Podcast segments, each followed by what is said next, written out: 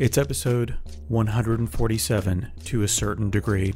You're listening, and I'm talking. I'm Nick, by the way. You'll also be hearing from my guest this episode, Fred Zara. Fred is a writer, director, actor, and many other nouns. We had a great discussion about the creative process, switching from music to film, and the smallest possible living arrangements that we would want to inhabit. Enjoy the show.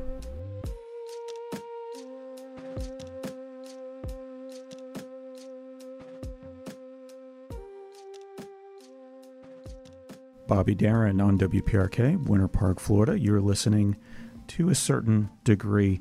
I'm beginning to see the light.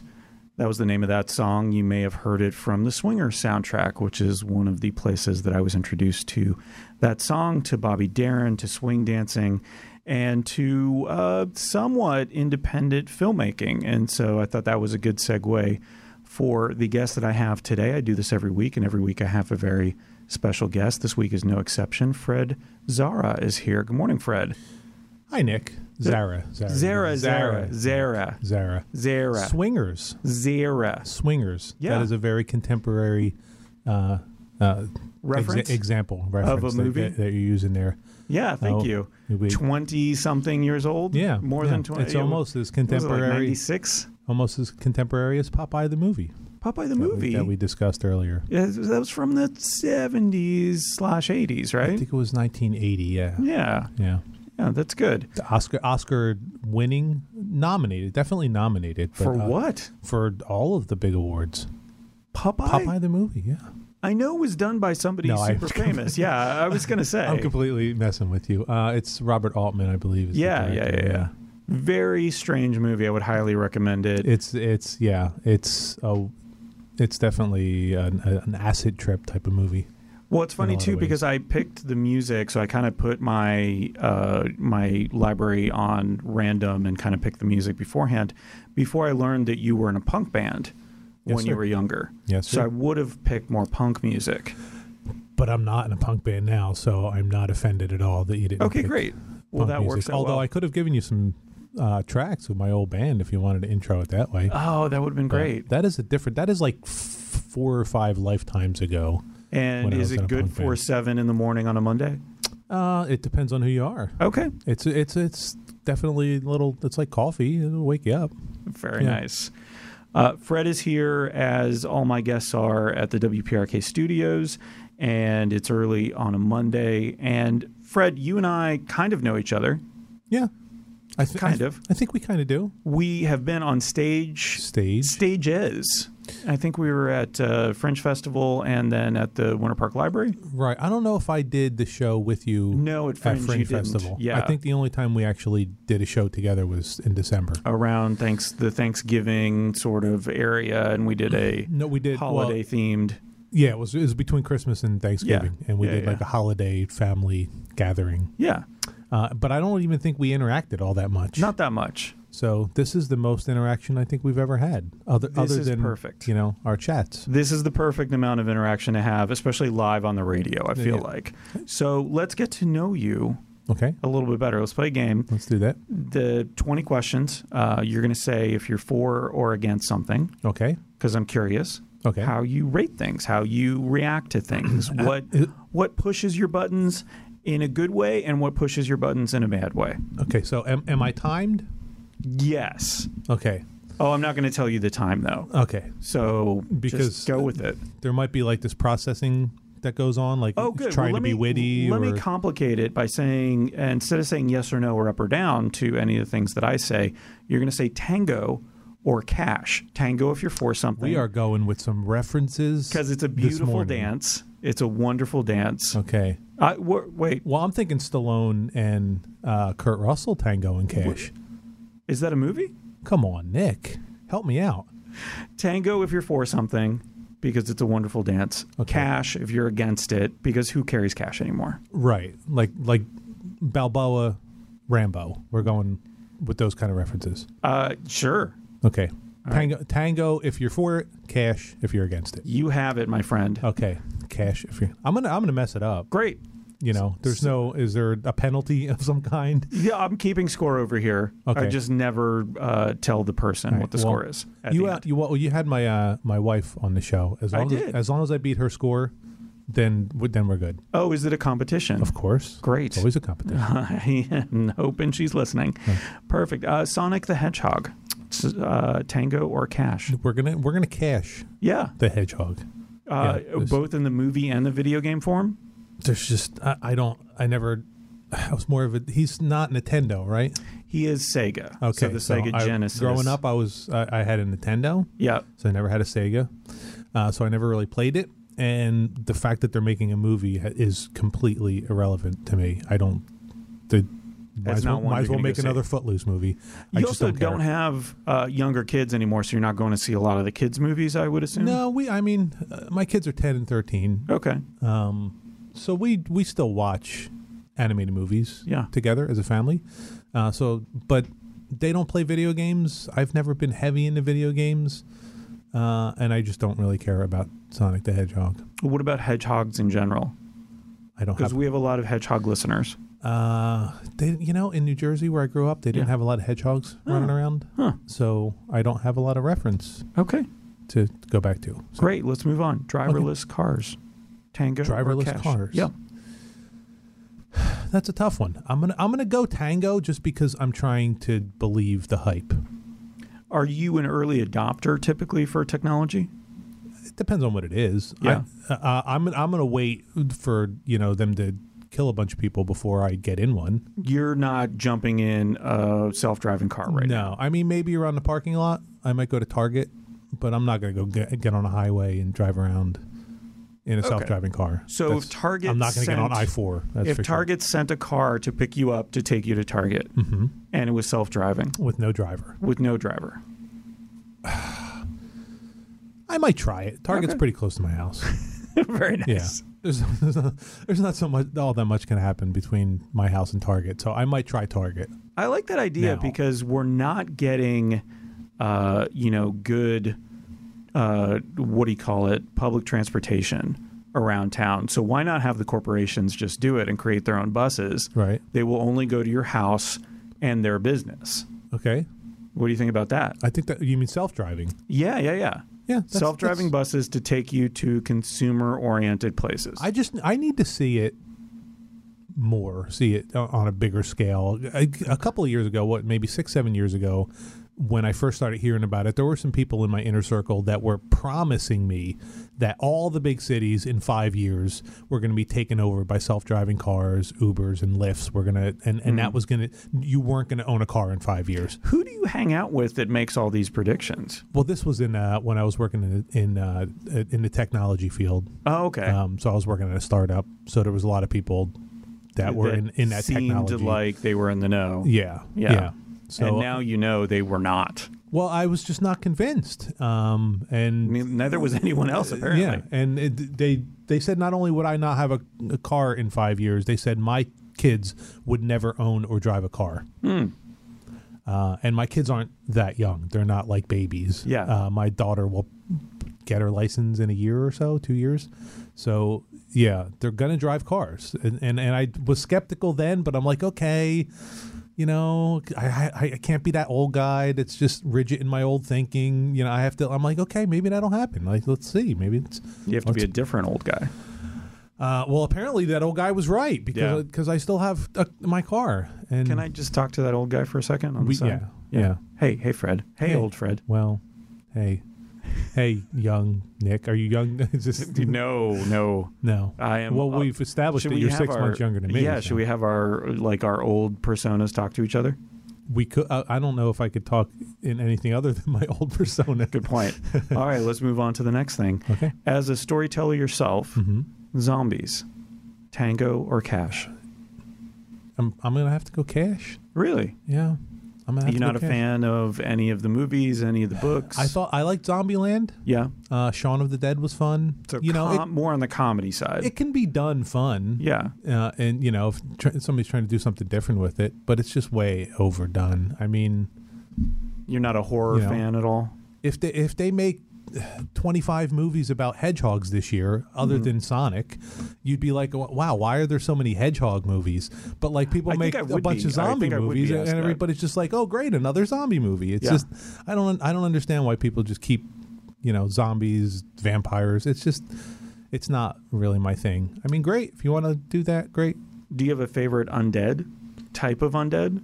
Like, are you more on the ghoul side? I don't know. I don't know. No. No, Okay. I Very like good. I like I like the living. I like the living. They're scary enough. There's yes, they can Yeah. be very intimidating. Even if they don't want to eat your brain, they can be very very intimidating. Uh, from New Jersey originally, Yes, sir. moved down here. How long ago? Uh, just past 21 years. Oh, nice. So, how do you feel, Tango or Cash, about the beach? Yeah, I'll go. I'll go tango. Tango. Okay. I don't go to the beach enough, uh, and I lived uh, about the same distance in New Jersey from the ocean, about you know 45, 50 minutes or Mhm. whatever. Uh, and I didn't go to the beach a lot in New Jersey. Um, My understanding is it's colder up there, so there's a lot less reason, a lot fewer reasons to go. you actually most of the places in New Jersey you have to pay to get on the beach too, Really? which is kind of ridiculous. Yeah. New Jersey's got some weird things going on. Uh, to. that's my understanding. they won't let you pump your own gas. Um, Yeah. which I thought was fine when I grew up there and started started driving. That you just, I grew grew accustomed to pulling up, and some guy would come out and ask me how much I wanted, and he'd put gas in my car. But what living down here for so long, and then I was just there in uh, January. I went there for vacation, um, and I pulled up, uh, and I was in a hurry because we were about to go to New York that day. I was putting gas in the car, and I just pulled up, and I just jumped out of the car and started like putting gas in my own car, and this attendant came running out in a panic. He's like, "What, what are you doing? What are you doing? What can I help you?" And I'm like, "Oh, uh, sorry, I know how to do this. Yeah, it's not a big deal." that is typically done. But it's like he was. It was weird. It was like I have to. Like I'm a skilled gas station attendant. I need to pump your gas, sir. Like what are you doing out of your car? Uh, It was. It was. And it's the same. Like he takes my credit card. He swipes it like I would swipe it. It- uh, like it's not like they're. It's like a weird technology that I don't understand. Uh, so I yeah, think I was up there and somebody told me that it was because they were concerned about uh, static electricity. Yeah, it's very dangerous. Yeah, that it could cause a spark and then With set the- everything off. With, with our beards, we should be very concerned about that. I'm always concerned about static gas station. electricity from my beard, but this is I'm serious. That was why they told me that they are the only ones allowed to pump gas. That's silly. Uh, I think Oregon has the same thing going on. That's strange. those two cities. Uh, but anyway, I don't know how we got off track from the beach. I don't go to the beach enough. Okay. Uh, and every time I go to the beach and I walk out and there's the ocean and you can't see the other side, you just see the horizon, uh, and you hear the, the you hear the, the the waves and stuff. As soon as I walk out there and see that, I'm like, damn, I don't go to the beach enough. This is wonderful. And then I sit out there, I'll, I'll jog on the beach or meditate or whatever, and and I'm thinking I'm going to start going to the beach more, and and then you don't. and then I just don't. Do you go in the water? At times, yeah. Okay. I usually I won't go in the water necessarily by myself, but if I'm there with the whole family and everybody's getting in, I'll get in. So if there's other people around you, there's you know your odds of getting eaten are lower. That's when you go in. Uh, I don't know that I consider getting eaten. Eaten. I just probably wouldn't go in unless because uh, yeah, the old guy syndrome again. Unless somebody like you know the kids are like, come on, get in, and then I'll like have to get in because I have to act like I want to participate. I don't think that's old guy syndrome. I think that's just who you are. It's po- probably I. Okay. There's not a lot lot I would do Yeah. if left to my own devices. Yeah. Just kinda hang if- out and yeah, read If I and- lost cut ties with everybody in my life and I didn't need muddy money, I would probably just sit and stare and just Sit on the beach. surf on it. No, I don't Yeah. even know that I would make it to the beach. it would be, it yeah, yeah. I I fight my my hermit um, Tendencies. tendencies Yeah. all the time. All right. I think we all do on some level or another. Right. Uh, how do you feel about sleep? Tango or cash? Uh, well, I would like to say tango, but because I don't get a lot of sleep because I have an overactive brain, Yep. um, I'm going to say tango because I like sleep a lot. Is that what we're, t- we're saying about life? yeah. right? Yeah. Do you like sleep? I love sleep. Okay. You don't Yeah. get enough. I don't get enough. Do you but I love feel like sleep is your enemy sometimes? No, No. no. Okay. You're being working awake, on a project. Being awake too long is my enemy. The- Oh, you know, it's kind of the other side of it. But Yeah. yeah, that can be my en- enemy. But once I finally get the sleep, no, that's that's. But are you ever old friends. working? You're working on a project. You're a creative guy. You're working on a project. You don't want to stop, Right. and so sleep then becomes. Is it a luxury or is it the enemy? That's a good. That's. Oh, sorry, I bumped the mic. Uh, that's. Huh. That's a good perspective Mhm. because there have been times, uh, and I think back to when I was working on my documentary, and um, my kids were really young. They were like a baby, six months old, and my daughter was like three. And I was working a full time nine to five job, and I was working, you know, freelance part time on the weekends. So, and my schedule was pretty hectic. Uh, and the only time I had to work on my documentary was when finally everybody would go to sleep at night. Uh, and I and I was up six o'clock in the morning, so you know everybody would go to sleep maybe nine, eight thirty, nine Yeah. o'clock. The So babies would, would go down, and I'm Yeah. like already really tired. I'm like, well, I guess I have to be up until twelve o'clock, one o'clock in the morning because this is the only time I have to work on this. Mm. Uh, so yeah, I guess in, in when when when those times happen, sleep becomes a little bit of the enemy because you kind of need it because you can't even function anymore. Um, yeah, I don't know how deep to go with that Yeah. because I'm a little tired. I can't think. Yeah, yeah, yeah. Because now. it is early and you didn't get Yeah. enough sleep. Yeah. Yeah. Micro naps. Did you see what I did? When I play the next song, you can take just a quick nap. Cool. I just wanted to make sure you saw what I did there It was nice. because we were talking about sleep, lack Yeah. of sleep, and Monday morning I did a whole. That was a professional move. I don't think you're, I yeah. don't think you're giving it enough credence. No, no, no. I think really talking about it and pointing it out though Okay. really makes it even more subtle. Okay. Yeah. Thank yeah. you. So nice. Thank I, you. I appreciate that. yeah. Uh, cursive, the writing style, not the uh, band. How do you feel about that? Tango or Cash? I'm gonna go. I don't. These are hard to answer because I'm gonna go tango, but it's not like I walk around and writing cursive all the time. Sure. It's not that I'm giving seminars about how we should not get rid of cursive. Well, why don't you? Uh, maybe I should. I mean, that was the first thing that came to mind for you. Maybe that was a gut reaction, and you're you're telling yourself you're tired, like truths are coming out, stuff is bubbling up to the surface that normally wouldn't right. in a you know a normally rested brain. right. And so, yeah. Cur- well, So, yeah. cur- When I- is your first seminar about cursive going to be? Uh, Right now. yeah, Go. I'm going to work on it right now. Uh, cursive is it's it's a it's a lazy way of writing because you're just like I, I like I don't even feel like pick, picking up the pen. I'm just going to leave it down. I'm That's a just good point. uh, uh, my hand is so tired. I'm just going to leave it down When- and just scribble the whole time. Whenever I've seen cursive, I think to myself, somebody somebody is super lazy. Yeah, That writer. Like, you Oh can't pick up the pen between letters. Yep. Really, you just have to. It's just, Just it, keep going. it has. It, it was developed by somebody with a very weak wrist. They just they just couldn't lift it up, so they just had to keep it down the whole time. I never thought of it that way. Yeah, Thank you for but I'm gonna I'm gonna bring it back for I'm shedding light back. on it. Yeah. Well, I mean, we're considering how lazy we are. Yeah, I think just- uh, I think we could. position it. Look, it's all about positioning it and marketing it and branding it the right way. I'm gonna do all the science on how much time you can save by not picking up your your wrist between letters. I love it. Cursive. I love it. Like I'm you in. could make a business case for it. I am, and Yeah. and uh, kids today. Here we go, uh, dating ourselves. Kids today uh, almost don't even Because have there's kids today. Yeah, there's children today. There's always been kids. They're so young they don't even understand what cursive is. I can actually go to them and tell them I developed cursive. Like like I'm the one that invented it, and I'm going to teach it to him. You're Fred C. Zara. Yeah, Fred Cursive Zara. Fred cursive. Yeah, they named it after you. They named it's my. It, I, I developed a new Do way. you of think writing. kids should learn cursive? Yes, I do. Okay.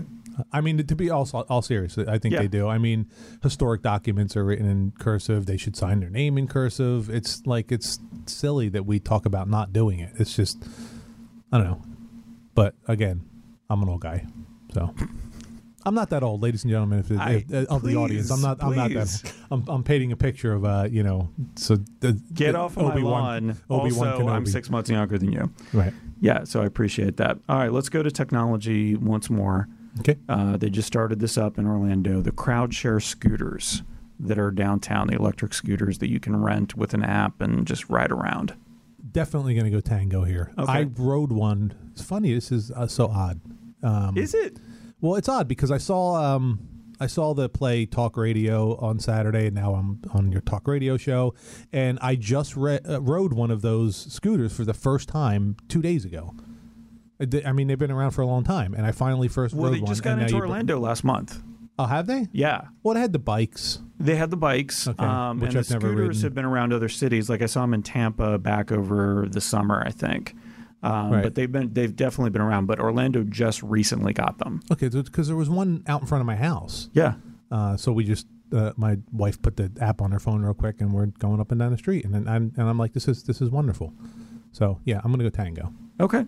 Yeah. And so, would you ride one around downtown Orlando? Would you ride one just basically up and down your street for fun? just for fun. Okay. Yeah. So I'm not- I'm not- recreational scooting. Yeah, I don't know that I would want, want to do it around traffic. yeah, but it's it's hard it's hard enough to not die on these roads when you're in a car. Yeah, that's a good point. Uh, tiny houses. Tiny houses. Is this Tango or Cash? Tango or Cash? a- uh, I'll go Tango. I'm just saying random things. I'll, I'll, I'll go Tango. Uh, Okay. a a, good friend of mine, uh, Brandon, just moved into uh, what would be considered a tiny house, Mm-hmm. uh, and it's lovely. Uh, if I was a single man with, uh, without any children and on my own, I would live in a small, tiny little space. You lived in Jersey for a while, I would imagine, at some point on your own. Did you Mm-hmm. Uh, have a tiny no. apartment up there? No. Uh, I li- I lived with uh, my ex girlfriend, and we had an apartment, one bedroom apartment. It wasn't tiny. It was it was a one bedroom apartment. Yeah. You know, it wasn't tiny. It was a huge giant. One bedroom apartment, It was your average one bedroom apartment. 800 square feet. Yeah, Yeah. about that. That's close. That's close to a tiny home. Probably about twice the amount of space. Well, if that's considered tiny homes, then I've lived in tiny homes my whole life. There you go. um, tiny homes, I'm thinking, you know, this room. Uh, yeah, more like 300, 400 square 300, feet. 400 square feet. Yeah. Yeah. But uh, 800 square feet for two people is, I would consider a tiny home. Well, then I've the house I grew up in is was maybe 850 square feet. Yeah. one bathroom uh, with uh, up two parents and five kids. Or, I'm Oh. sorry, I'm sorry, three kids. So five people altogether with one Yeah. bath. Yeah, so pretty tiny house. Yeah, that's tiny. yeah. So, do you have a lot of? I mean, I know you have as a filmmaker, you have probably a lot of equipment and stuff. Do you have a lot of other things that you would need to pare down? No, no. I felt if I was in a tiny house, Mhm. uh, other than equipment, I, I could I could manage with the bare minimum. Okay. I mean, if it was just me now, Yeah. you know, you Or start just you. piling on wife and kids. Now we have all kind of stuff. Just you. Uh, we have a very special uh, birthday today, and so I wanted to get your opinion on his films. Uh, Michael Bay turns 55 today. Tango or Cash?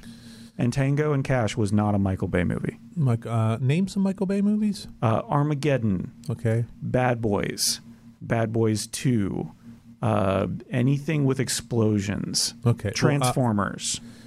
I'm gonna I'm gonna go ahead and say visually Mhm. Tango, content, cash. nice. Yeah, yeah, So all the he does a lot visually. Yeah. That really so doesn't much, often. so much, so much so in in a lot of uh, editing programs um, and color correction programs, they have a Michael Bay look that you can select uh, when you're as like a filter. as like a filter as a preset. It's like this this blue sort of blue yellow Yeah. sort of Michael Bay look. and just all of a sudden people are getting up in slow motion and all of that stuff. Yeah, yeah, awesome. yeah. All But right. the, content wise, I'm not a big Michael Bay guy. I'm, Well, so, I'm a- sorry if that offends you. No, no, not at all. I mean, he's a big listener, Yeah. so well, hopefully he doesn't get. I mean, and it's sorry, his birthday. and it's his so- birthday. Well, ha- happy birthday. Well, yeah. I mean, if you wanted to say something nice about him, you Okay. could have. But uh, Well, I think I already ruined it now. I guess so. All right, last question for now. Cobbler, the dessert, not the person who fixes your shoes. I have. Uh, I'm gonna. I'm gonna say cash because Really? yeah, I don't. I, I haven't had a lot of cobbler in my my day. And it hasn't been a good experience. I take it. I can't even remember ever having it, uh, good or bad. So I'm just Oh, gonna okay. have to go with cash. What is your dessert of choice? It has to have chocolate in it. Mm-hmm. Uh, I'm I, I'm not a big dessert guy anymore, uh, but if I'm going to have a dessert, it's going to have to have a uh, a chocolate element of some kind. Usually now now I just have a little dark chocolate here and there. So you're not a dessert person anymore. What happened? Well, I got old, and the more dessert I had, I started feeling and looking bad, so I had to stop eating dessert. Oh, Okay, that's how Yeah. it works. That's So in six months, I'll catch up to you, so I'll stop eating dessert. good. Yeah, That makes you got sense. about six more months. So All right. load up the cobbler. Uh, Fred, people can learn more about you at fredzara.com. That's Z A R A Mm-hmm. dot com. They can follow you on Facebook. You're also on the Instagram and the Twitter. And then uh, one thing I want to note before we take a quick break here, and we'll talk about it a little more later. Uh, your newest film, your third feature film, The Suicide of James Ryder, is that going to be something we can see soon? I know it's doing the circuit of film festivals right now, but when would we be able to see that? Uh, well, we are pretty much wrapped up Yep. film festival wise. Oh, okay. Uh, and I signed it with a distributor. Uh, and we are looking at, um, they're trying to get it out by late er- April, Oh, uh, but but more likely uh, early May.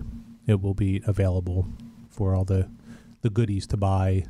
Uh, I'm not f- sure on all the channels, but you know, likely Amazon and Yep. uh, DVD and streaming and different places. Uh, Wonderful. and I'll, I'll make an announcement as soon as I have a little more details. Okay. So follow Fred, and you can see more about that. You can see the trailer now, obviously, for uh, that movie online, and we'll learn more about it in a little bit. Let's play a song first The Velvet Underground with After Hours on WPRK, Winter Park, Florida. You're listening to a certain degree. If you need a little pick me up, a little more pep in your step, go to your podcast provider and subscribe to your daily dose with Bob and Nick. The Bob in the show is Bob Kajas, an improv host and teacher at SAK Comedy Lab, and a motivational speaker and organizational coach. The Nick in the show is the same Nick as this show, so you already know someone there. Your daily dose with Bob and Nick comes out every weekday, five times a week, and every episode is less than 10 minutes. Perfect for your ride to work, or from work, or near work. Now back to the show. The Velvet Underground on WPRK, Winter Park, Florida. You're listening to a certain degree. That was after hours from their self titled album. Good morning. My name is Nick. I am back here with Fred Zara. Are you sure it's not Zara? I mean, you've been I'm saying it for longer than I have. I'm pretty sure. Oh, um, it depends on who you ask. Okay, Uh, great. But yeah, I mean, my family has always said Zara. Zara. Um, It sounds more New Jersey when you say it that way. yeah, I'm sure. I'm sure there's no right way or wrong way. The store, you know, the the clothing store or whatever it is, Mhm. uh, is is pronounced Zara. Mm-hmm. Um, but how would you say uh, a- female's name with an S? How would you say that name? Sarah. Sarah. Yeah. So how would you put a Z in front of it? You'd suddenly you wouldn't say Sarah. Z- Z- Zara. Oh, like take this S off and put a Z instead. Oh, oh, oh, yeah, Zara. Yeah. Yeah, I got it. Tara. I thought you meant Zara. put an S with the Z for No, some no, reason. no, I wasn't sure. Like almost a reverse plural of Zara.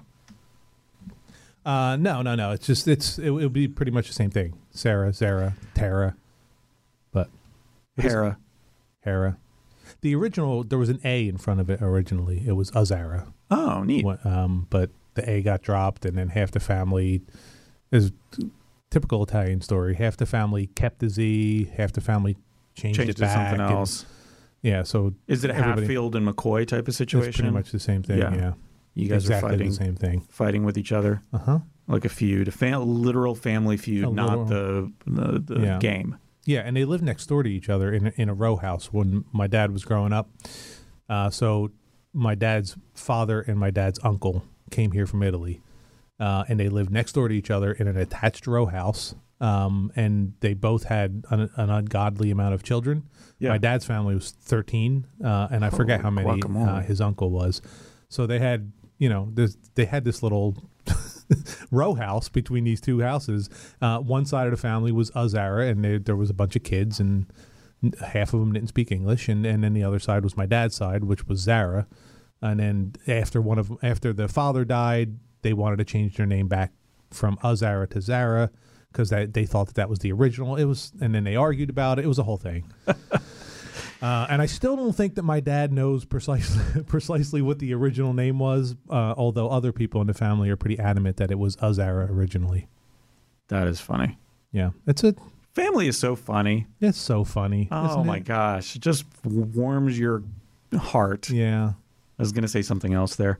Uh, well, so Fred, let me ask you about a couple of things here. So, just kind of storyline wise, music Yes, sir. was something you were into when you were super young. Mhm. Traveled and travails with a punk rock band, Yes, sir. um, and I tried to find some of it online, but it's pre-internet, I think. Yeah. No, well, no, there actually is. Um, it's on SoundCloud, I think. Oh, is it? I think that I So, think I Prisoners of War is the Prison- name of the band. Prisoners of War was the Yeah. name of the band, and I believe I put when I when I did the movie, I did a movie, a documentary Yeah. uh, that highlighted uh, my old punk rock days.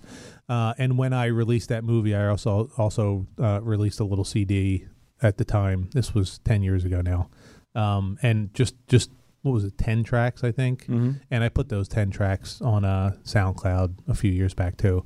So it, it's out there, I think, if you search for it.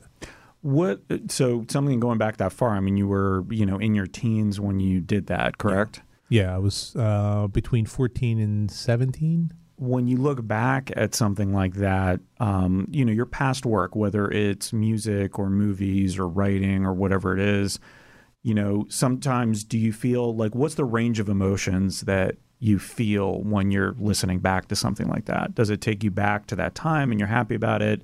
Are you Yeah. nitpicking it and thinking about all the things that could have been done better? What Y- happens yeah, when you're well- looking at that stuff? Well, that's the interesting thing about punk rock is that the the, the flaws are pretty much what makes it punk rock. you know, um, so you, I, I certainly don't look back and say like, wow, you know, there, I messed up a little bit there. We should have redid that track, and that that was part of what made it great. Um, but but certainly when I listened back to some of this stuff, and when I did the, the the documentary, I was looking through old footage and stuff like that. It brings you back a little bit. I mean. Mm-hmm. Uh, I'm certainly not going to find myself in a mosh pit right now. uh, that that would be a, a pretty sad. literally visual. right now uh, at the probably radio station. probably anytime Definitely not. soon. Yeah. But yeah, I, I definitely not right now. I don't see. I don't. No, there's no mosh pits around. I so mean, we could do a, we could get some people. we could get want. together and Yeah, yeah. Your son was over there. He'd probably be into it. yeah, yeah, yeah. Uh, however, when I do listen back to the music, it does bring up some of those old feelings and Mhm. emotions, and you start like, I'm like, yeah, like you start feeling it and visualizing yourself. I'm like, yeah, I would, I would stage dive right now, but obviously, I'd have to. Once it gets to that point, I have to turn it off because bad things can happen. Yeah, yeah, stage diving especially. Uh, punk rock is very much known for its DIY ethos. Yes, sir. So the idea of you transitioning into an independent filmmaker, Mhm. having to wear all the different hats that you have to wear in order to get something made, um, and that is writing, directing. Not only that, but also you know acting in it in some cases, uh, which I think you've done. Not in in uh, in smaller roles, I think, especially in Yeah, James. Ryder. Smaller stuff. Yeah. Yeah. Um, but also raising the money for it Mhm. and figuring out ways to get stuff done on a tight budget and uh, scheduling a lot of people. I would imagine that while you have had help, you're pretty much doing everything yourself. Right.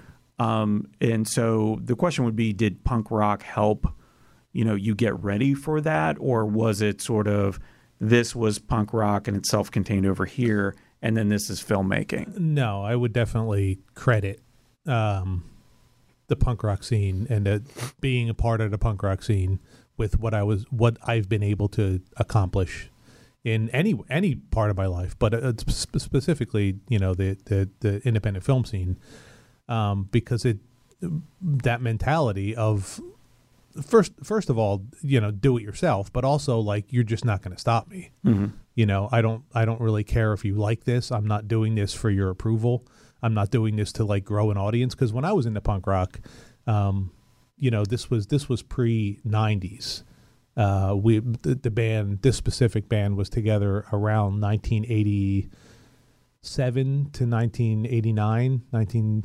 1989ish so this was uh if you for a frame of reference this was before you know nirvana hit Yep. you know mtv and for those who don't know that that was that was a big turning point. You know you didn't see that kind of music ripped jeans anarchy symbols you didn't see that stuff on mtv you know and then suddenly 5 years later Britney Spears or you know whatever is wearing a CBGB shirt you know even though she didn't really know what that was, but it was a it was a style thing at that point. It yeah, became it became iconic, yeah. okay to do that. Yep.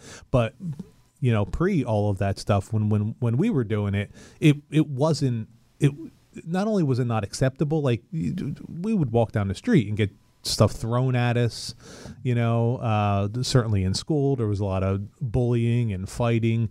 So and and I'm talking about in New Jersey too, where like if you do anything outside the norm in New Jersey, uh, you know, people are going to give you a hard time about every, everything's like, you know, you come to you come to school w- with a new haircut, even if it's not a punk rock haircut, a new a new haircut. Everybody's like, oh, look at Nick. Nick thinks he's a big shot with that new haircut. Look at and Nick start calling people over. Look at Nick. Nick Nick's a, a superstar. Look at the superstar over here. So you really have to hold to your guns in New Jersey when you're doing something that you know people. Are, it's going to draw, gonna- attention to you, and uh, so that attitude definitely fueled me getting into the independent film business and and saying like you know I have this story to tell and I'm going to do it no matter what. I'm not going to you know I'm not going to sit around for 10 years trying to find in, uh, investors or trying to attach talent. I'm just going to go out there and do it and if it comes out a little crappy or rough around the edges, I don't really care. At least it's getting done. So getting no d- didn't necessarily stop you because of the experiences that you had. Yeah. Yeah. You grow you grow a little bit of a tough skin.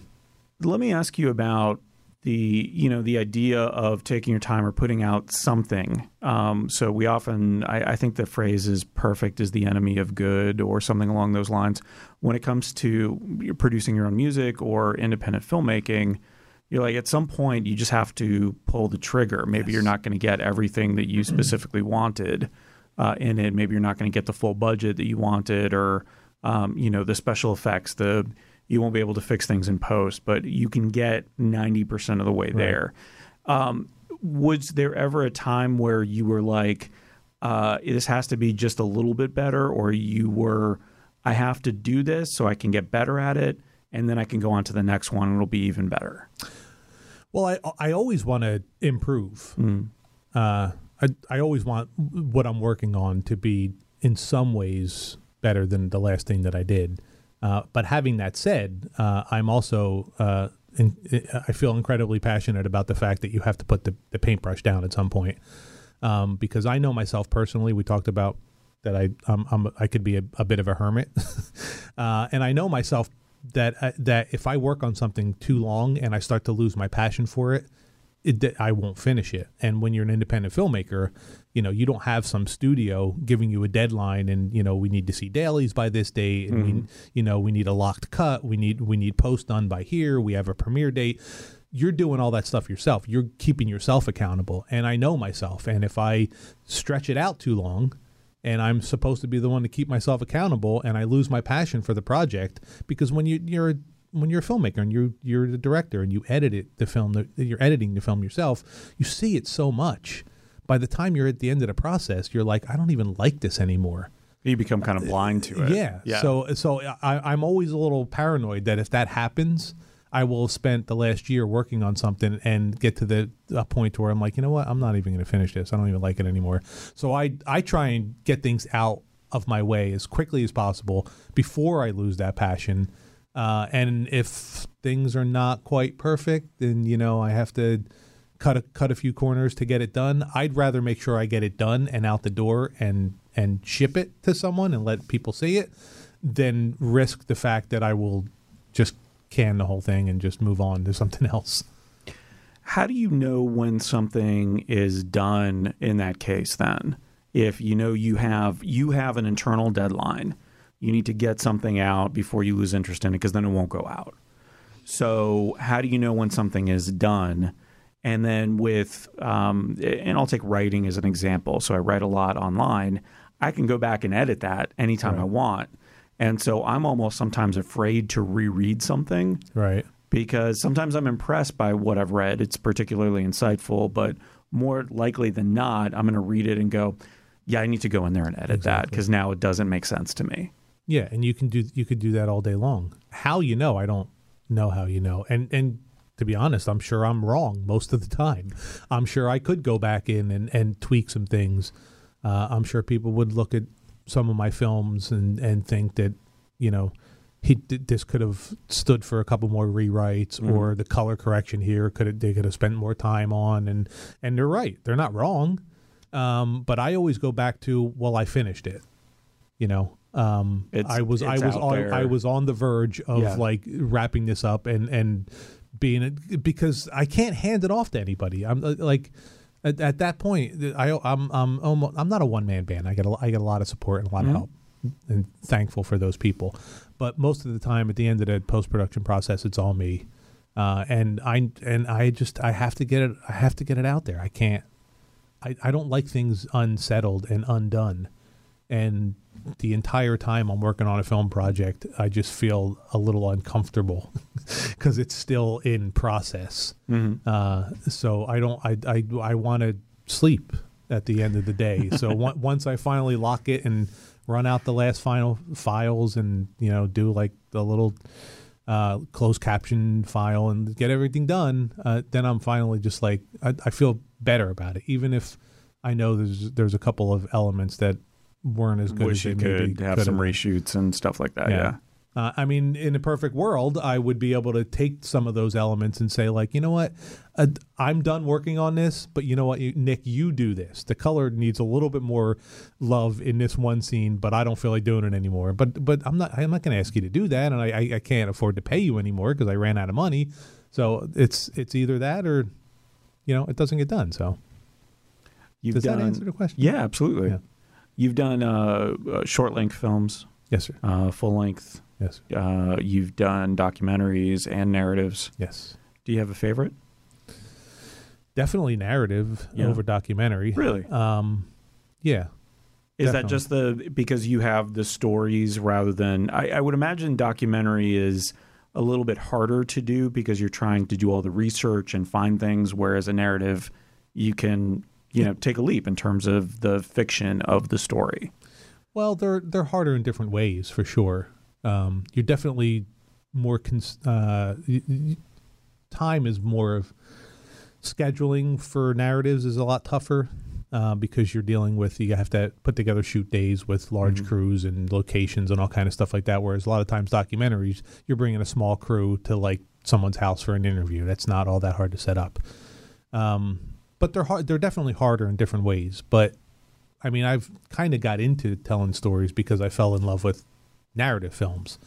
Um, and I love the craft of acting, and I love working and talking with actors. And uh, I never consider myself a director that that you know pulls a good performance out of a uh, out of a, a an actor. I kind of think that that's that's kind of that's bull. I don't know if I'm allowed to curse. You are not. Okay, I. I, I kind of think that that's that's a bunch of garbage. Uh, you don't pull good performances out of actors. You can support them uh, and help them find a good performance, but you know, um, I So and you're I, not threatening them with a taser to No. get a good no, performance once, out of them. Once, Okay. and I I asked you not to bring that up. Yeah, well, that was with yourself, so that was really interesting way of It uh, worked, motivating It worked. right? Yeah, You saw that performance. It was really good. brilliant. yeah. Um, but yeah, I mean that's that's kind of my. I love the whole structure of being. I mean, call it, call it a control freak, but directors are control freaks. Mhm. I love having that control over the whole process.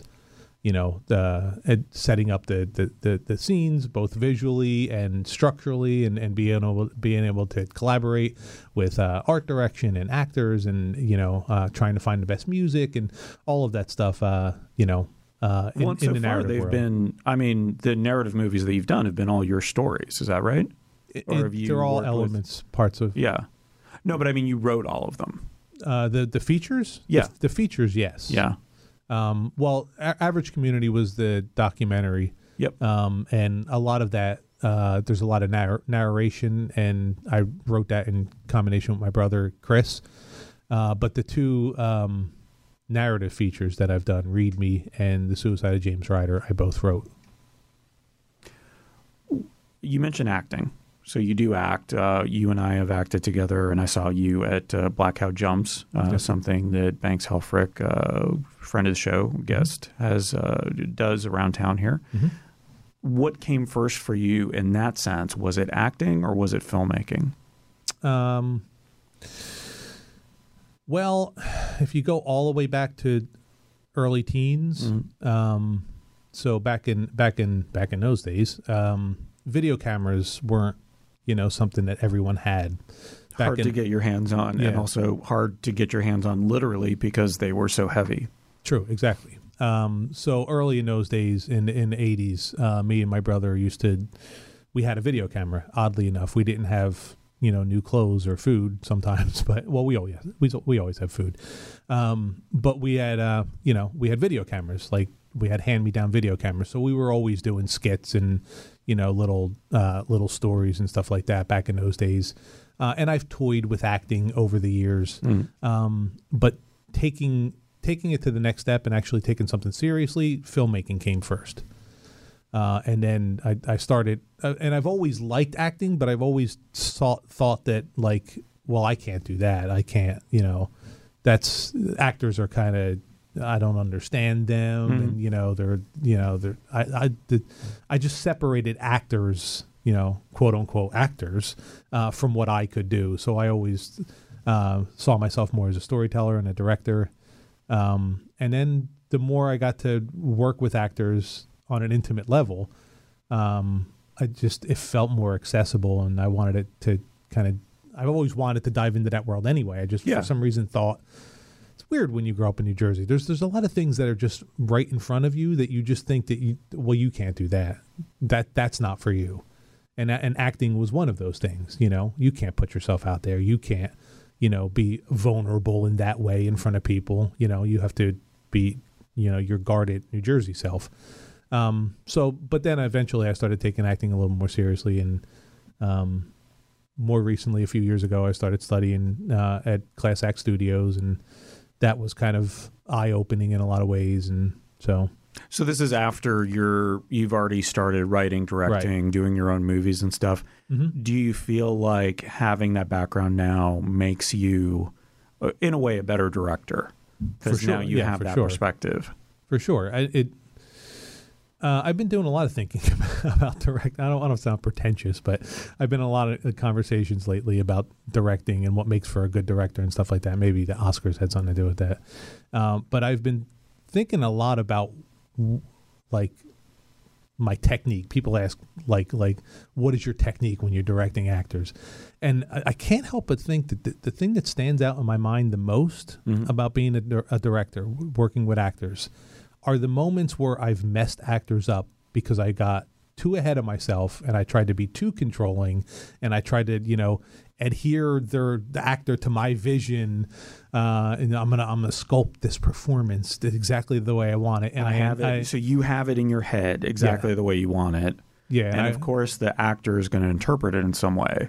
Exactly, and Yeah. I and I would make the mistake of of doing a line reading for for an actor, or I would uh, point out a specific word that that, that I wanted them. I, I envisioned them sort of like um, saying that line. Uh, uh, in a different way, or or emphasizing a certain way of saying it, and I would point that out, and then in the next few takes, I would notice them artificially enhancing that one word that I pointed out. And and now I can't get it out of them because they're thinking well the director wants me to say if in a certain way. Yep. so now every time they say like you know uh, would you like coffee? Uh, it, it- would you you know using the word if in a sentence now they're just saying it louder in like some weird artificial way. And I'm like shit I really just destroyed this whole performance. So the things that stand out to me as a director are the things that I've that I know I I need to stay away from you know um and I I feel like the things that I've done well as a director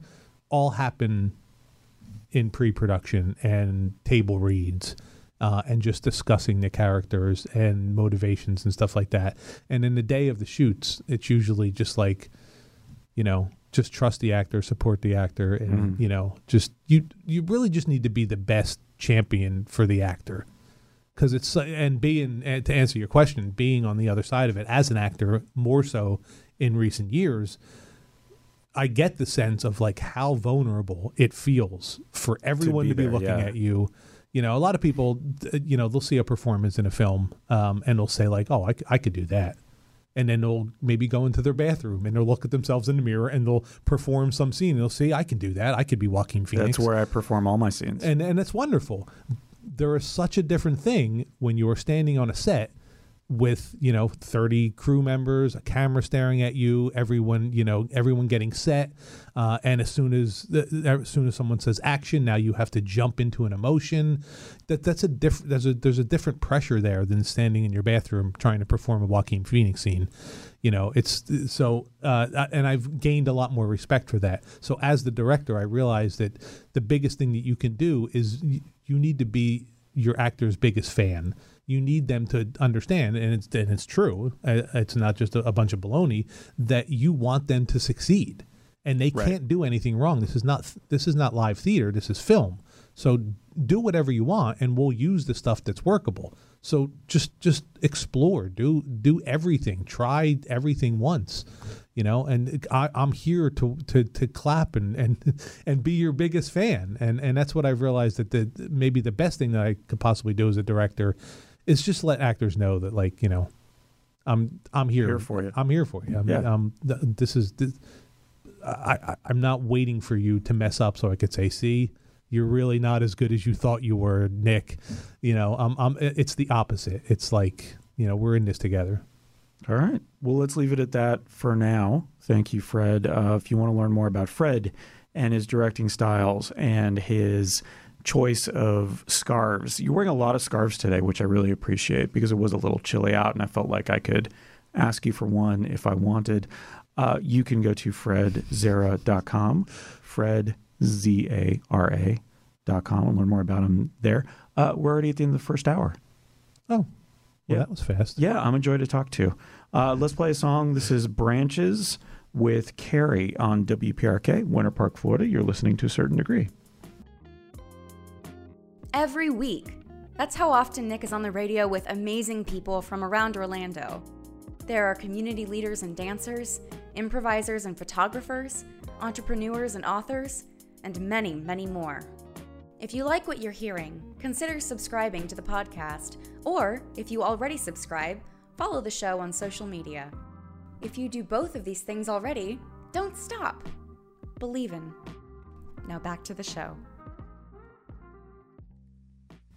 Kat Ridgway on WPRK, Winter Park, Florida. She is a local musician. She's been on the show twice already, and she talks a lot about that particular song that was called Giving You Up.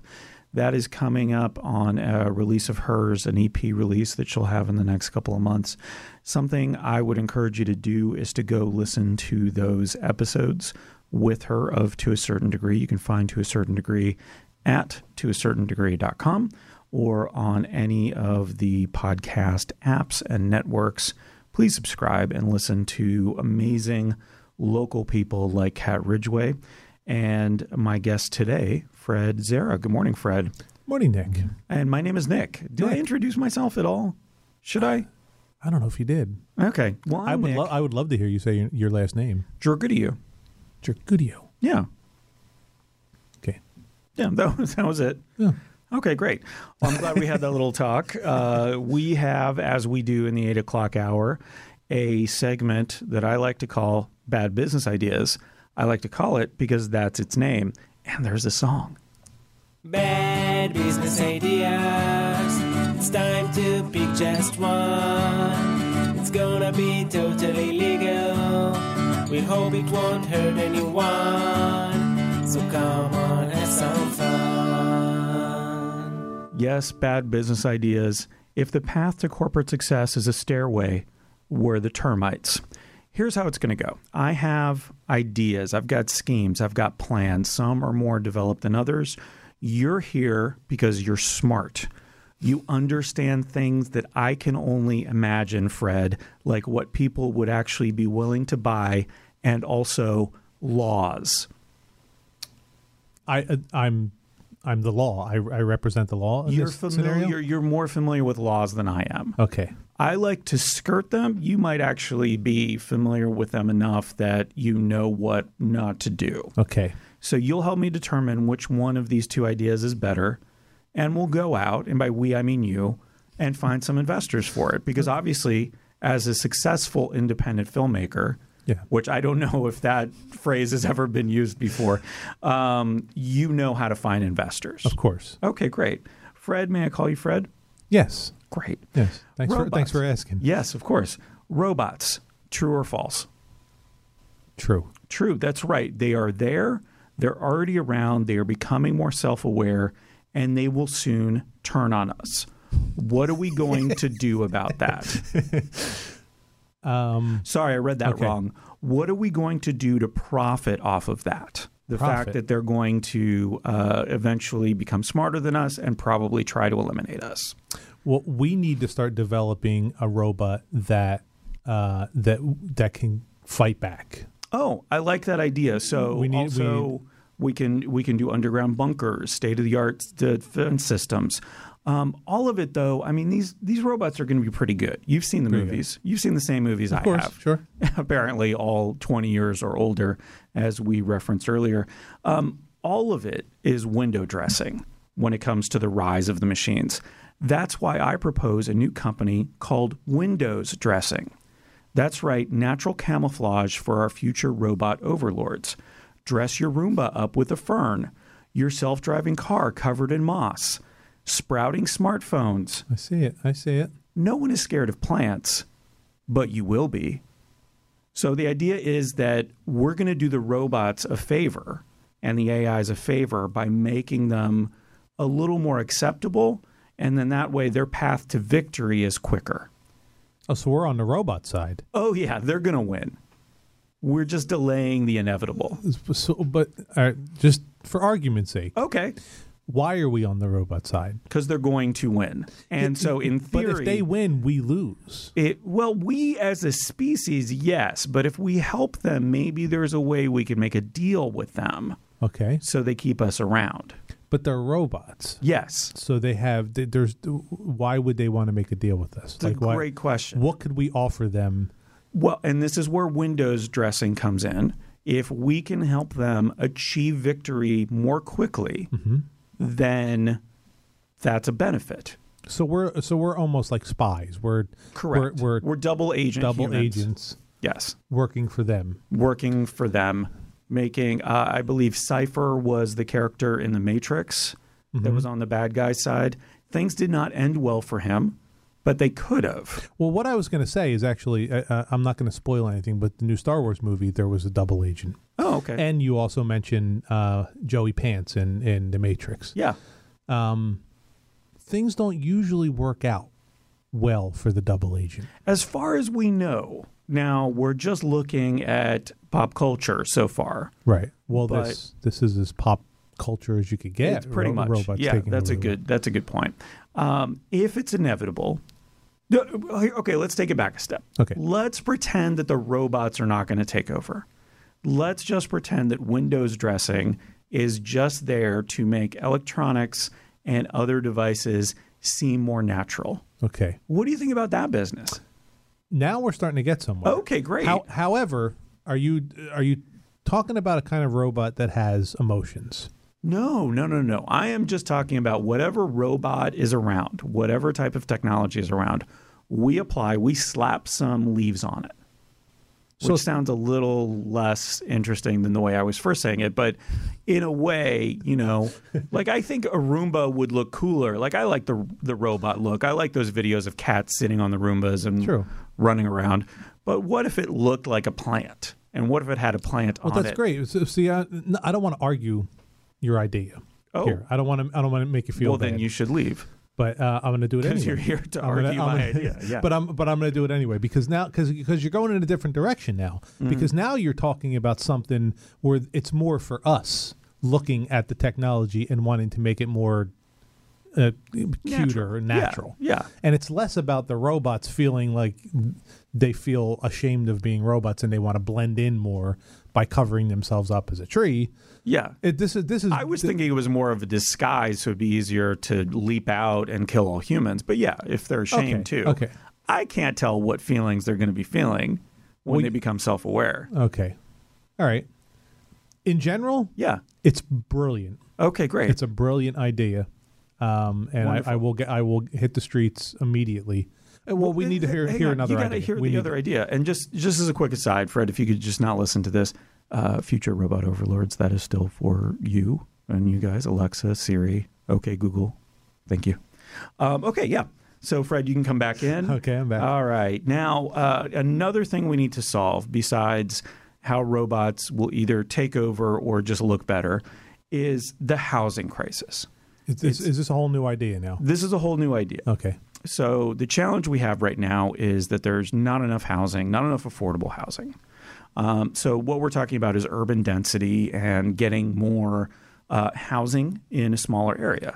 So that's going up. That's creating potentially smaller houses. We talked about tiny houses in the last hour, and you, that's something that you're for. You're from the New Jersey area, so you're used to you know urban density. I think a little bit more than Orlando is, where Orlando sprawls, Florida sprawls, as opposed to becoming uh, more dense in an urban setting. So Florida has a challenge with urban density, and we have a challenge with keeping up the amount of people that are moving here.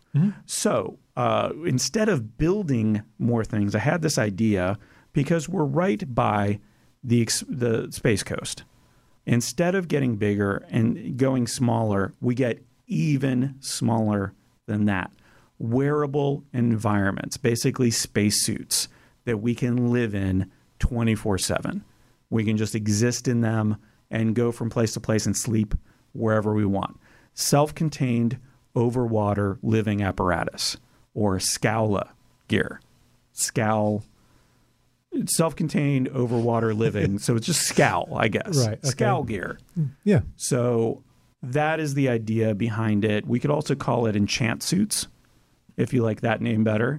Um, so we could provide several uh, different styles of house. You know, the basically house suit, um, almost like a houseboat. So you could have, you know, your your northeastern with the porch around it.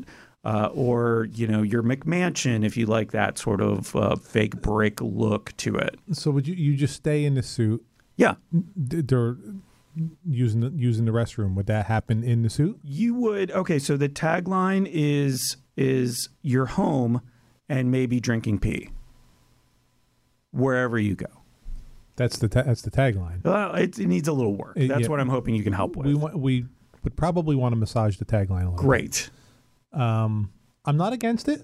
Okay. I think we're on, on we're on a good path. Um, see, we we live in a society where things um, we're always trying to protect people, right? Yeah. And I think we can make this even even more in- interesting if we can maybe put put in an element of we guarantee that nothing bad will happen to you in this suit. You know, because you because like now we can guarantee that? well, I mean nowadays, you know, you have to wear a bike helmet. Uh-huh. You know, um, uh, the kids I'm wearing two right now. Right. Kids' playgrounds used Yep. to be metal. Now they're all plastic, and, and everything's like, God forbid, we don't want anybody to get hurt ever. Yeah, yeah, right? Seatbelts, the whole thing. So this suit can also be some sort of suit of armor. A That protective not layer. only it's yeah. not only is it where you live, but we can guarantee we'll have some sort of guarantee that like So bulletproof, knife proof. Yes, Uh, you, you keep, you, the temperature whatever you exactly. want. So you, you never have to like if you live in Florida or if you live in Alaska, you could you could be seventy two degrees. I like this. Yeah, I mean it's like it's your environment, right? Scowl so you gear. can bring your environment everywhere. Scowl gear or enchant suits? What's the second one? Enchants, Enchant suits. enchant suits. kind of like pantsuits, but they're enchanting. Um, okay, I kinda I'll- guess I, just I like guess I'll go with that. Pantsuits are pretty enchanting in general. Uh, urban living environment suit. What is that? What is what is the word? Ools. Ools. Yeah. How about ools? How about we add? Can we add a G at the beginning, and then it can be ghouls? Perfect. Yeah, Uh, I like that. Global urban living environment suit. Because you can go anywhere right. with it. Yeah. Yeah. All right. So now, a difficult choice. You have done very well helping to develop both of these ideas. I think, in fact, to the point I'm- where I love both of them. So, windows dressing, disguises, robots in disguise, I think is the Transformers tagline, and that's perfect. Uh, or ghouls, global urban living environment suits. Well, let me tell you my my my thought process first. Oh, please. the first idea. I'm just glad you have a thought process. well, You wouldn't just Right, I jump into the first one. you started this whole segment by saying how smart I was and that I was going to bring the law to the the, Yeah. the concept. Um, and I don't know how I ap- applied the law in any way. But my, my thought process is this the first idea, while brilliant, benefits the robots. I'm not a Yep. robot. Yeah, The that's a good second idea yeah. benefits me. Yes. I want one. Okay. I want to walk around in my environment and drink my pee at all times. I I think that's exactly. I mean, it's filtered, right? It's filtered, clearly. I, you're going to have to work on the technology here. Okay. So yeah, yes, I'm going to say yes. Okay. I'm going with number two. Uh, when you're going to be drinking number one. Yes. Yeah, I got it. Okay, perfect. I love everything about that. Well, thank you. We will get that up and running. We will have a business plan, a website, all of those things. Let's play a song now while we consider just all of the implications. Uh, and this seemed appropriate. This is Joshua Radin with You Got Growing Up to Do. Like a song that you would play after Bad Business Ideas. You're listening to WPRK, Winter Park, Florida. This is to a certain degree. Why settle for two dimensions when you can settle for three? The beautiful minds at Brand Knuckles work with podcasters, bloggers, Instagrammers, performance artists, Etsy shops, and more to 3D print all sorts of custom work. Check out the latest creations and start a conversation on what you want at brandknuckles.com. Now back to the show. Joshua Radin featuring Patty Griffin on WPRK, Winter Park, Florida, from the 2008 album Simple Times. That was You Got Growing Up to Do. And uh, that sounds like me. Good morning. My name is Nick. I do this every week, and every week I have a very special guest. Fred Zara is here. Good morning, Fred. Good morning, Nick. Thank you so much for waking up early, driving all the way out here, hanging out for two hours. I hope this is as fun for you as it is for me. Uh, honestly, though, thank you. This is a lot of fun. Okay. I would do it every week. As a matter of fact, uh, ladies and gentlemen, I'm Nick's new co-host Oh, on uh, to a certain degree. So, well, let's see about that. I'll tell you what. If you get, we're going to do a pop quiz. okay, because that was my bad business idea, me being the new co-host. Oh, nice. I like I it. try, I was trying to throw I think you would make a great co-host. I think you would make a great co- uh, host. Wait, did I say? Okay, I don't know. host. Just host. just host. No co. No co. That sounds weird. Uh, do you want to start a podcast? What would you do a podcast on? Oh, I my About? it, it would end up being a co- podcast about complaining.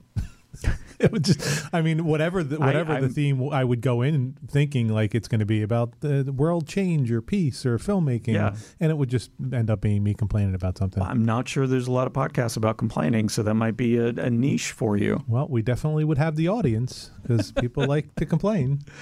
Well, I'll tell you what. Okay, I always have stakes for the pop quiz, not stakes, you know, E A K S, but A K E S. And so, if you can get all five right, Okay. uh, you can be my new co-host.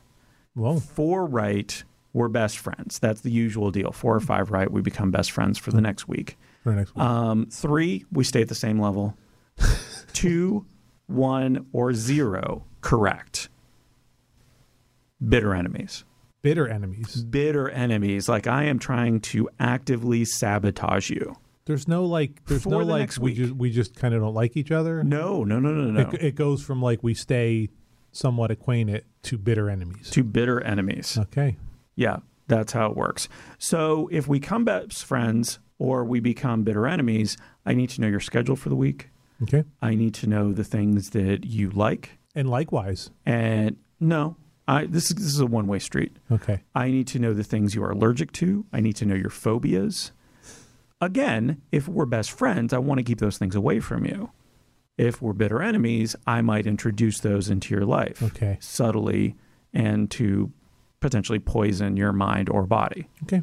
I'm up up to this challenge. Great. Nick. I well, you know, I don't do the trivia.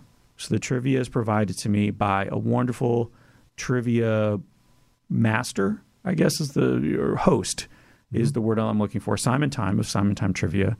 Uh, he provides all of the questions and the answers. So, Okay. you So know, I'm not going to mess with you. do I get to pick a topic? Nope. Can, can it be about about New Jersey in the 1970s? Uh, no, it cannot because it's probably going to be about movies because that's what I told them that you do. Well, that's that's okay. Okay, great. So here we go. Are you ready? I'm ready. Hey, hey, Nick. Hey, hey, gang. The listeners of To a Certain Degree. It is I, Simon Time, from the Simon Time Trivia Show, and I've got five questions for you and Fred. Let's begin. Lindsay Lohan made her film debut in what 1998 Disney movie remake? Just a short 22 years ago.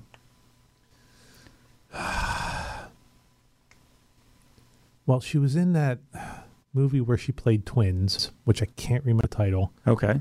uh, but it might have been Freaky Friday. Freaky Friday.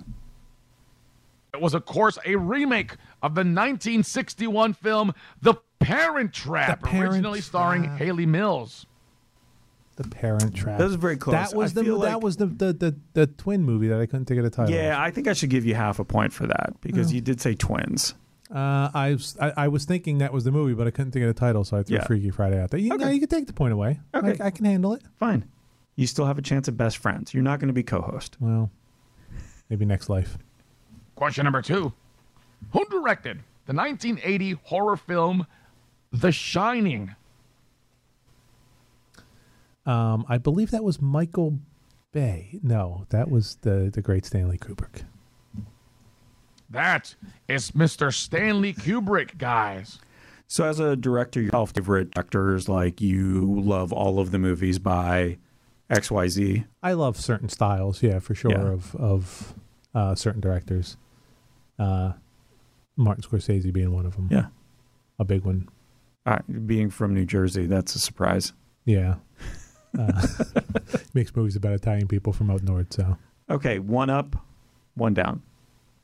Continuing on, Kiss Me Kate and 10 Things I Hate About You were two films based on what Shakespearean comedic work? Kiss Me Kate. What Shakespearean Yep. comedic?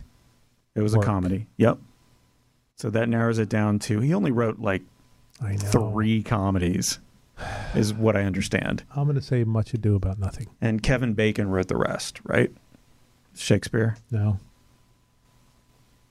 No. well, that was my answer. Do you want to guess again? So hang on. It was Kiss Me Kate, but also 10 Things I Hate About You. Comedy, Shakespeare. No. Okay. No. That answer is The Taming of the Shrew. Ah. All right. Is that a comedy? I don't even We're, yeah, I would imagine. Uh, we're well into bitter enemy territory. This is good. Oh, okay. here we go. All right. Question number four. Let's talk about athletes in films, and I use the word film loosely for this one. What now retired NBA player starred in the 1996 dumpster fire of a movie called Kazam? Um, not to be confused with Sinbad in the movie that actually never existed. That is Shaquille O'Neal. Oh, yeah. Local favorite? Question mark. That is Shaq, Shaquille O'Neal. Do you know? You know what I'm, I'm referencing there? Uh, Sinbad the movie There or was Sinbad the actor slash uh, comedian. someone. Someone m- once mentioned like Shaquille O'Neal made this movie. You know, uh, Shazam. No, Kazam. Kazam. Kazam. Yeah. And then also said, do you also remember the movie Sinbad made at the same time called Shazam, where he Oh, also no. played a genie? Oh, good lord. In in which case, I said, yeah, I think I do remember that. Well, it turns out that that movie never actually existed. But when someone poses that question to you, for some reason, you develop some weird memory of Of- seeing Sinbad as playing a genie as well. Did they incept you with Sinbad? It's like the Berenstain Bears thing, you know, like uh, in a different universe, maybe that that actually existed. Yeah, Yeah, I like that. yeah. Well, and it's, I mean, it is Hollywood, right? They're going to make a movie, competing movies all the time. Yeah, it's not like it's beyond the scope of uh, the, right. If there's an asteroid heading towards Earth movie, there's going to be two of them. That's Right. how it usually works. Yes, Yeah. And if there's going to be a genie movie, there's going to be and two clearly, of them. clearly, apparently. Sinbad would be the Uh, guy. you have two right. You have two wrong. Ah, Lord. So what we're going to end up here is bitter enemies or same level of friendship. Okay, Now you could just bag it if you just want to be bitter enemies, but I'm still going to need all that information about you. And finally, our last trip through the movies. What now retired NBA player appeared in the 1980 movie Airplane and was also trained in martial arts by Bruce Lee? That's a bunch of cake. That is the great Kareem Abdul-Jabbar. Let's see if you're correct. Are you a big uh, basketball fan? Uh, a little bit of a basketball fan, but also big fan of the movie. Oh, yeah. The answer is, of course, the retired and iconic Kareem Abdul Jabbar. Those were your questions and answers. Fred, Nick, we will catch you guys next week here on To a Certain Degree. Have a good day, everybody. Thank you, Simon Time. You can catch him at facebook.com slash Simon Time Trivia for more about where he's going to be around Orlando doing trivia. He also has a podcast where he does trivia. If you like trivia, not if you're trivial, you should listen to that. So thank you, Fred. We are We're going to stay at the same level. friends Okay. slash acquaintances Okay. Slash okay acquaintances. But I still need Good to give you all, all this information. I don't need it now. Okay. I mean, I'm curious. What are you scared of? What's Uh, like your biggest fear? scared? Yeah. I, I don't know that I have anything that I'm scared of. Do you like clowns? They're fine. Okay. Zombies? No, not really, but they're Alright. fine. Alright. I'm scared of zombies. All right, we'll continue working on this. Let's listen to a song. This is the Mutual Admiration Society, Sake of the World on WPRK, Winter Park, Florida. You're listening to a certain degree. Podcasting is easy to do if you know what you're doing. When you're ready to get started, visit toacertaindegree.com for tips and tricks from someone who has been doing it a while, Nick. I'm not saying that he's old, but he is. In podcasting years and actual years. That's toacertaindegree.com. Now back to the show. The Mutual Admiration Society with Sake of the World on WPRK, Winter Park, Florida. You're listening to a certain degree. I feel like we have a little Mutual Admiration Society going this morning. My name is Nick. I have Fred Zara here as my special guest this week. Good morning, Fred. Good morning, Nick. Would you say the admiration goes b- both ways? For sure. For oh, sure. wonderful. Yeah, I've I, lo- always- I loved it. I, I can't get over the, the business ideas. They they were they were perfect. They are perfect. I really want a suit. I'm I'm not joking. well, here's the thing, and I think this is part of the glory that is bad business ideas. Since we actually broadcast these ideas out into the world, you're going to have to do them even faster because now, because now the, in theory, the people are out there out. listening, writing these down, and going, "Okay, I'm going to do this before Fred has a chance to." Mm-hmm. Also, you're legally obligated by being on the show to do them. Yeah, I saw that paperwork I signed on Yeah, the way in. yeah, yeah, yeah. I saw it. Very nice of you. Yeah. All right. well, um, I mean, I'm in. I'm Okay. all in. I will. I will have you in a suit by the end of the year. Wonderful. Yeah. That is that is my pledge to you. I like that. Live I on the think air. we just have a commercial of you saying that. These are suit's- and our head you. scientist. uh, yeah. Uh, Fred, you have a lot going on, though. So uh, you have the release of your new movie Mm-hmm. uh, in the next few months. I would imagine you're already working on one, two, seven, eight, nine other projects already. Uh, what's going on with you? You know, um, I, I guess let me ask you this. So, The Suicide of James Ryder is your most recent uh, feature film. It's your third out of uh, all the feature films that you've done, uh, right? I've only done three feature films. So it's your well, third. personally, I've only uh, of my films, I've only done three. Three features. Um, what is the process? Because we, you know, we think about the movie getting done. You edit, you do all of these things, and we. I do want to talk a little bit of the nitty gritty of how it got started too. But at the end of it, um, you know, what happens? You've got the final version. You've got uh, maybe you do a premiere for the people who helped with the production, the actors, the uh, the people on the production team, the uh, backers, because I believe you had a Patreon or a Kickstarter for uh, the Suicide of. James Ryder. Um, then what? Because you don't automatically, as an independent filmmaker, you don't automatically get distribution. You don't Right. get to go into theaters necessarily. What happens uh, with movies like this, and what happened with uh, James Ryder? Uh, well, the biggest thing is, uh, of course, film festivals, the film festival circuit, which is uh, which is getting more and more saturated uh, with not only films but film festivals.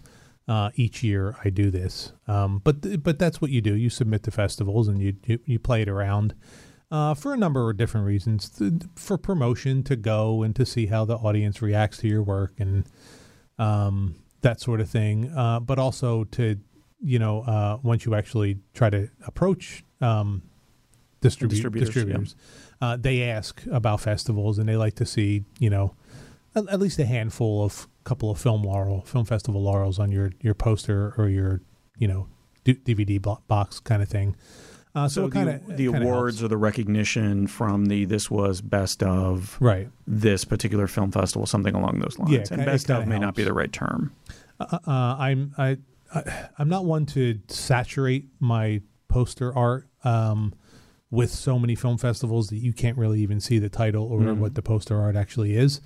Um, if you play at a bunch of festivals, that's great, but you know, it, it, in in in the industry, really, there's only a handful of festivals that industry people really care about. Uh, which I unfortunately have not really been in some of the bigger ones. Uh, they like to turn me down. Um, but that doesn't mean that, that the other festivals aren't very useful and, and fun to go to, and again look good on a a, a, a poster. Um, so you do that, and then you you know start talking with the distributors. I actually, um, oddly enough, with James Ryder, I had a company uh, which is the one that I'm I'm signed with, uh, Bayview Entertainment. Uh, they approached me about James Ryder before I even finished the film. I'm not really sure how they heard about it, um, but somebody somebody contacted me early on when I was just about to have like a cast and crew, like you said, like a cast and crew um, investor screening at the Mhm. Enzian. Uh, I hadn't even done that, let alone film festivals. And someone contacted me from Bay- Bayview and uh, asked if we had distribution and what my plans were. Uh, and I told them, you know, uh, we're just finishing up here. Let me do some festivals and see what kind of, um, you know, reaction we get. And then I played the festivals for a, a few months, six or eight months or whatever it was, and uh, went back to them and said, "This is this is how we did. Uh, you guys want to see a screener?" And we took it from there. That's cool. Uh, from a film festival standpoint, you mentioned you know you you don't always you get rejected sometimes. Yeah. People tell you no. Most of the time, Um, is it is the process of applying uh, fairly consistent? Is it you know this one is free but it's juried. This one costs seventy five dollars to apply and to submit. How does that work? Is it kind of all over the place, or is there a, a specific standard for film festivals? um, I don't know that there's a standard. I, actually, there probably should be. Um, I honestly wish there was some sort of More consistent well, way. it's film festival, you know, board of association of America or some kind of thing that like did standardize some things. Do you want to start that? That might be another bad business idea. That would be. I think that'd be a great business idea because there's there's a lot of shysters out there that take uh, money for festivals that they call festivals, um, but they're strictly online, and you don't really know whether or not anybody even watches the films. Uh, everybody gets in, everybody wins, but everybody pays a, a handsome fee, and you can even buy your award. Um, if you happen to win, which most people end up winning, uh, there's a, p- a place where you can go to buy for a few hundred dollars. You can buy the the award that you won. oh wow. It's it's it's kind of a weird business. Uh, so yeah, it is a little bit all over the map when it comes to that, but generally there is you know smaller fee for shorts, a larger fee for fest uh, features, and the earlier you submit, uh, it's a little bit cheaper, and uh, the the closer to the actual submission deadline, it gets a little more expensive, which is a little backwards because the closer you get to submitting to the festival, um, the final deadline is the more expensive submission, but at the same time, it's probably less of a chance that you're going to get into that festival the right, because closer they it have fewer chances to watch the movie and to Yeah. pick it and all that. So arguably, you could submit the very last day that they're taking submissions, pay the very most amount of money for your submission, and have the least amount of chances that you're going to get in. Um, so there there are some standards that it would be nice that they would put into place with film festivals. Um, but it's you know it it can range anywhere from like five, ten, fifteen, twenty dollars for a, a short, all the way up to hundred and twenty five dollars for a feature. The uh, what's the community like? Because you know you're competing with other people, other directors, other movies to try to get distribution, to try to get noticed. Mm-hmm. Um, you're literally competing at the film festivals Right. uh, to be chosen as the best of, or to get the laurels, as you're mentioning, the awards. Is it, you know, uh, could I go online if I was going to start uh, doing film and start talking to other filmmakers a- and yeah, there's a- find, there's a you know, like a lot of support in terms of, yeah, definitely go to this film festival, but watch out for this one because it is a 100% of a scam. Is it a good Right. community? Um, it is a great community in a lot of ways, uh, but also in a lot of ways, um, like you're saying, you won't get a lot of honest opinions about some of the things that I'm saying right now because, um, you know, I again bring it full circle to punk rock. I I do what I do because I want to do it and I want to put myself out there. I want to tell stories. I want to create art. I want to do all of those things. I don't do it uh, to win awards, although that helps. Um, and it I'll, I'll always, you know, it feels good. It's fun, and it helps get distribution and stuff like that. That's not why I do it. However, there are a fair amount of people that it, that is why they do it. So if they submit to something, um, even if they pay a handsome fee for that submission, and everyone sort of gets in, and everyone sort of, you know, quote unquote wins that's a win for them. And that's why they're in it. So they're not going to they're not going to be in these community groups that you're talking about which there are plenty. They're not going to be bad mouthing that festival because that's exactly what they wanted um so th- you know and and there's nothing wrong with that you know th- that's fine if that's if that's what, what, you- what you're in it for but uh, excuse me. But it you know it's it's it's a little bit of a catch 22 i guess you know. Yeah. you get what you pay for. What about Orlando specifically, the Central Florida area? Um, I don't know how often you cross over with other directors or movie people, but I imagine you had a pretty, you know, for an independent film and it's on a on a budget, on a tight budget, you had a pretty big uh, production. It looked like. Uh, again, I- I'm not sure exactly what would Right. be considered big for an independent feature film, but um, you know, you had a lot of people working on it Yeah, have we you did, found uh, that? Well, have you found that the uh, specifically the community in Orlando is good about support and helping and all of those things? There, yeah, there are there are a lot of great, uh, great groups that that are great, very very big, supportive in in the Orlando area. I've been here for, you know, what twenty years, and I've been in the independent film scene f- since about two thousand two, uh, and I've seen it uh, in all different versions along the way. Um, but the it, the short answer is yes. There's a great community and very supportive community. Um, I do uh, I do tend to take some slack sometimes because I'm a I I'm a I'm a big proponent of paying people if if you can. I understand that yes, what I do is independent films and they are they're not even low budget independent films. They're like micro budget independent films.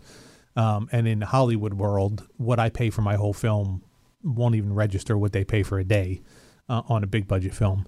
Uh, having that said, uh, I try and give a little bit of money or whatever money I can to everyone uh, that works on my projects, and that, and that includes actors. And even if that's you know fifty bucks a day or hundred bucks a day, uh, uh, just you know just just as a thank you. Uh, I I know it's not a lot. It's a it's it's kind of an insult uh, when when you actually think about what people put into getting headshots and taking acting classes and all these other things that they do to prepare to walk on set and give you their their magic.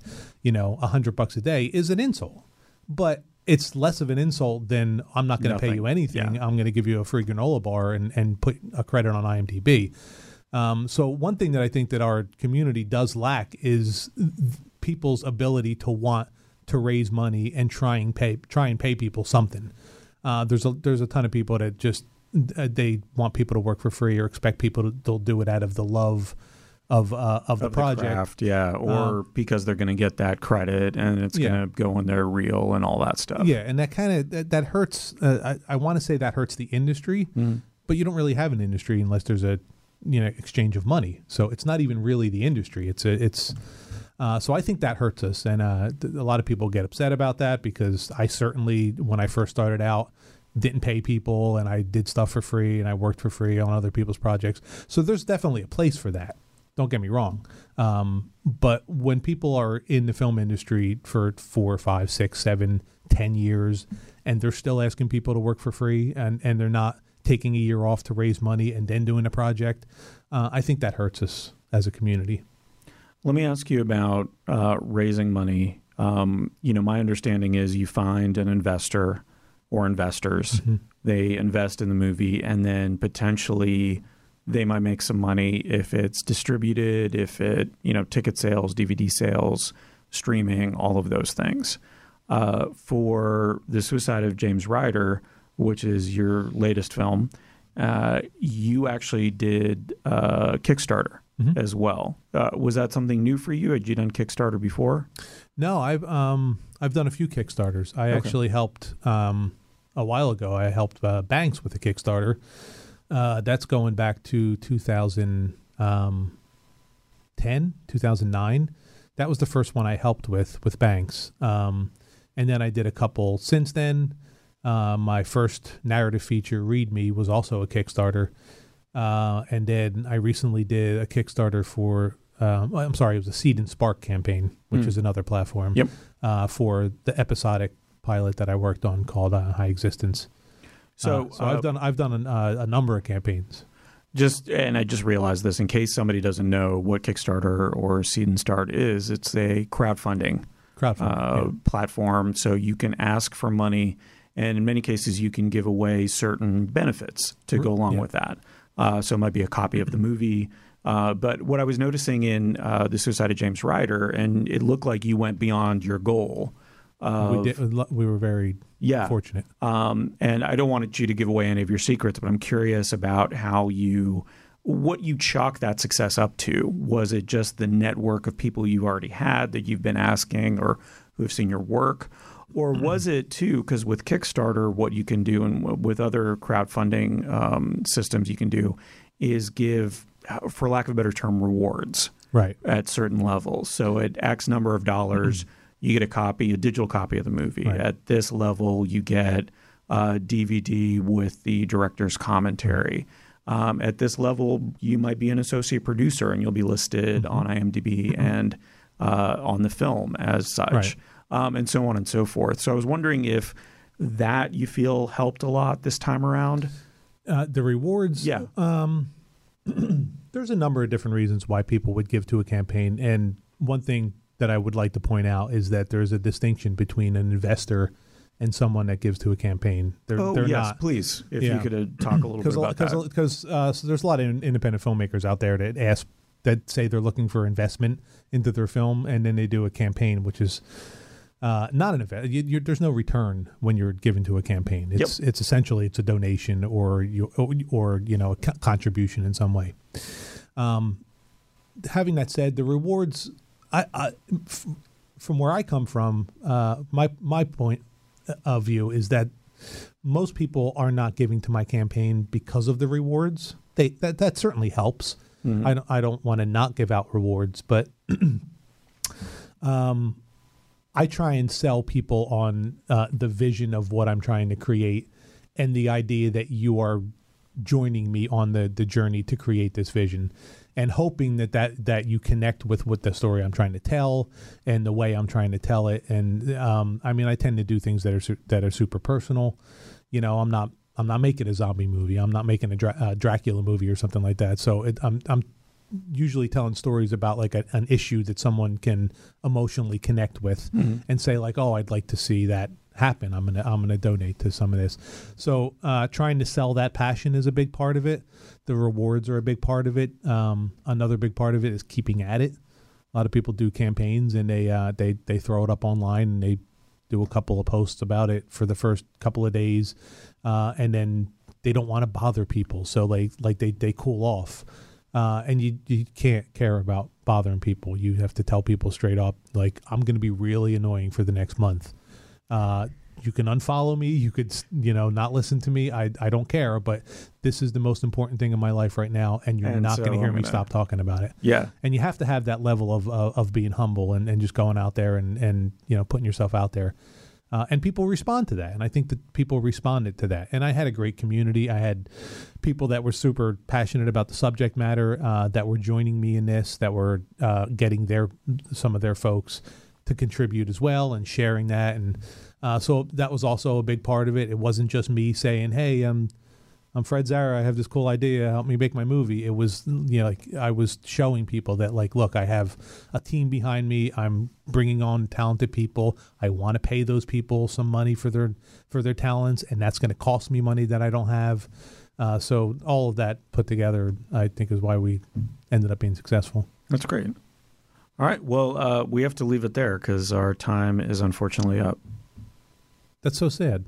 Oh, great! I'm glad there was a distinct pause before you said that. Thank you. No, I mean, well, but I mean, we're just acquaintances. we're not best friends or anything. That's an excellent point. An excellent point. Well, Orlando Theater Hour is coming up with Ashleigh Ann Gardner, so I encourage you to stick around for that. If you missed any of today's show, it will be available in podcast form. You can go to a certain degree.com and learn about subscribing there or just listen to one episode. But please subscribe because it helps us, or I encourage you to subscribe because it helps podcasters to all of the podcasts because it helps podcasts uh, with the algorithm that they have to uh, often fight with. All praise the algorithm. Uh, thank you very much, Fred. Uh, we can find you at fredzara.com. Yes, sir. We can find you on Twitter, on Facebook, on Instagram. Would a good place to go to look at for the movies be IMDb, or where would I go if I wanted to see some of your stuff? You could search me on IMDb, um, and I do have a couple of things on Amazon. So Okay. you, you could search my name, just search my name, Fred Zara, uh, On on Amazon. Amazon, and I have uh, my feature film Read Me is on there. My feature film Average Community is on there, and I have a, a number of short films, um, both uh, talk uh, and uh, I just want you to be happy, Mhm. and uh, a small project called Project, Project Gratitude that I was involved with as well. Great. Well, let's shake hands on the air because I think that makes for good radio. Very nice. And Yeah. we'll knock that over. That was that was perfect. Yeah, thank you so much. You've been listening to WPRK, Winter Park, Florida. We're going to listen to Noah and the Whale, Waiting for My Chance to Come from the album Last Night on Earth. Have a wonderful week. No, I'm talking, Fred, I'm talking. Oh, oh yeah, Yeah. Uh, thank you. Okay, you, great. You too. Yeah, thanks.